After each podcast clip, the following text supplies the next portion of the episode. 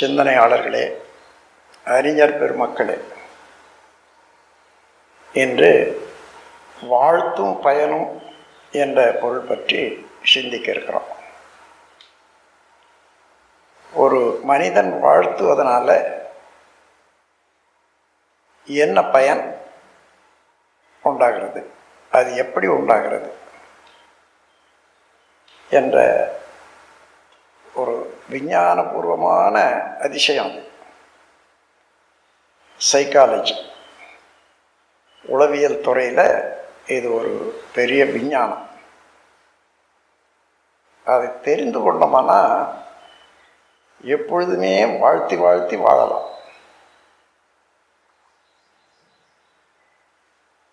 எந்த வாழ்த்தானாலும் உள்ள நிறைவோட அதுவே மனநிலையும் இருக்கணும்.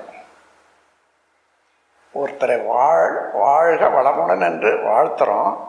உண்மையிலேயே நம் உள்ளத்தால் அவர்கள் வாழ வேண்டும் என்ற எண்ணமும் இருக்கணும்.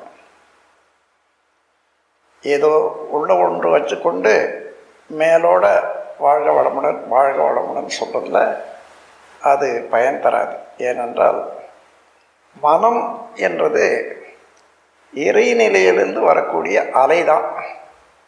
அந்த இறைநிலை தான் உள்ளம் என்று சொல்வது அங்கே தான் அதுதான் ஆன்மா. அங்கிருந்தே அது வரணும். அப்போதான் அந்த சொல்லுக்கு வளமும் வலுவும் உண்டு.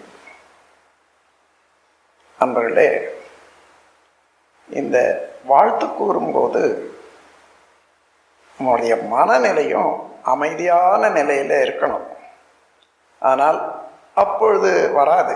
அதற்காக சாதாரணமாக இருக்கிற போதே நம்ம வாழ்க்கையில் பழகிக்கொள்ளணும் உதாரணமாக நாம் புலன்களை உபயோகித்து வாழ் வாழ்க்கையை நடத்துகிறோம் அஞ்சு புலன்களை உபயோகித்து தான் வாழ்க்கையை நடத்துகிறோம் அப்போல்லாம் நமக்கு மன சுழல் அலை இருக்குதே.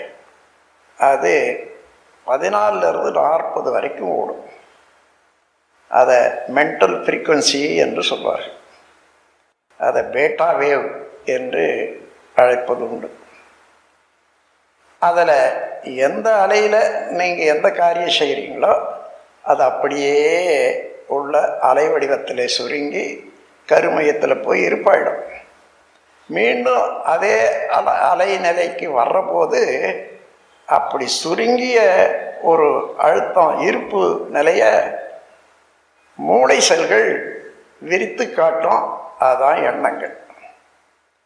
எண்ணங்கள் எழுந்த உடனே அதற்குரிய தொழிற்கருவிகள் எல்லாம் கூட இயங்கிறதுக்கு தயாராக இருக்கும் செயலும் மலரும். அப்போது இதில் எவ்வளவு விஞ்ஞான உண்மைகள் இருந்துன்னு பாருங்க. நான் வந்து ஒரு உதாரணம் சொல்கிறேன் நீங்கள் ஏதோ எழுதி கொண்டே இருக்கீங்க. காலையில் எழுந்து ஒரு கட்டுரை எழுதுறீங்க. ஆஃபீஸுக்கு போக வேண்டிய நேரம் வந்துடுத்து கடியாரத்தை பார்த்தீங்க மணி ஒன்பதாச்சு. நீங்கள் போகணும். இப்போ பத்து மணிக்கு ஆஃபீஸுக்கு போகணும். இப்போ புறப்பட்டா தான் குளிக்கிறதுக்கு சாப்பிட்றதுக்கு சரியாக இருக்கும். உடனே இது இதை நிறுத்திடணும். எழுதுறத அதன் பிறகு பார்த்துக்கலாம். சாயங்காலம் வந்துன்னுட்டு அதை நிறுத்திட்டீங்க. நிறுத்திட்டு பேனாவை மூடுறீங்க. பேனாவை மூடுற போது உங்கள் சின்ன குழந்த ஒரு மூணு வயசு மூன்றரை வயசு குழந்த இதை பார்த்துக்கிட்டே இருக்கான். அப்பா என்ன செய்கிறாங்கன்னுட்டு எழுதுகிற போதெல்லாம் வந்து தொந்தரவு பண்ணுறதுக்கு முடியாத முடியல. கொஞ்சம் தொலைவாக பார்த்துட்டு இருக்கான். இப்போ நீங்கள் பேனாவை மூடி வைக்கிறீங்களே வைக்கட்டோன்னு பார்க்கலாம் அப்போ என்ன செய்வான்னு உங்களுக்கு தெரியும். உடனே நீங்கள் தெரிஞ்சுட்டு இந்த குழந்தைகிட்ட இது கிடைக்கக்கூடாது. நாம் எங்கேயாலும் ரொம்ப பத்திரமா வச்சுட்டோம் மரவை வச்சிடணும் நினைக்கிறீங்க. அப்படியே அந்த அண்ணன் தண்டை எங்கேயோ பார்க்குற போது இந்த பேனாவை தூக்கி பீரோவுக்கு மேலே வச்சுட்டீங்க.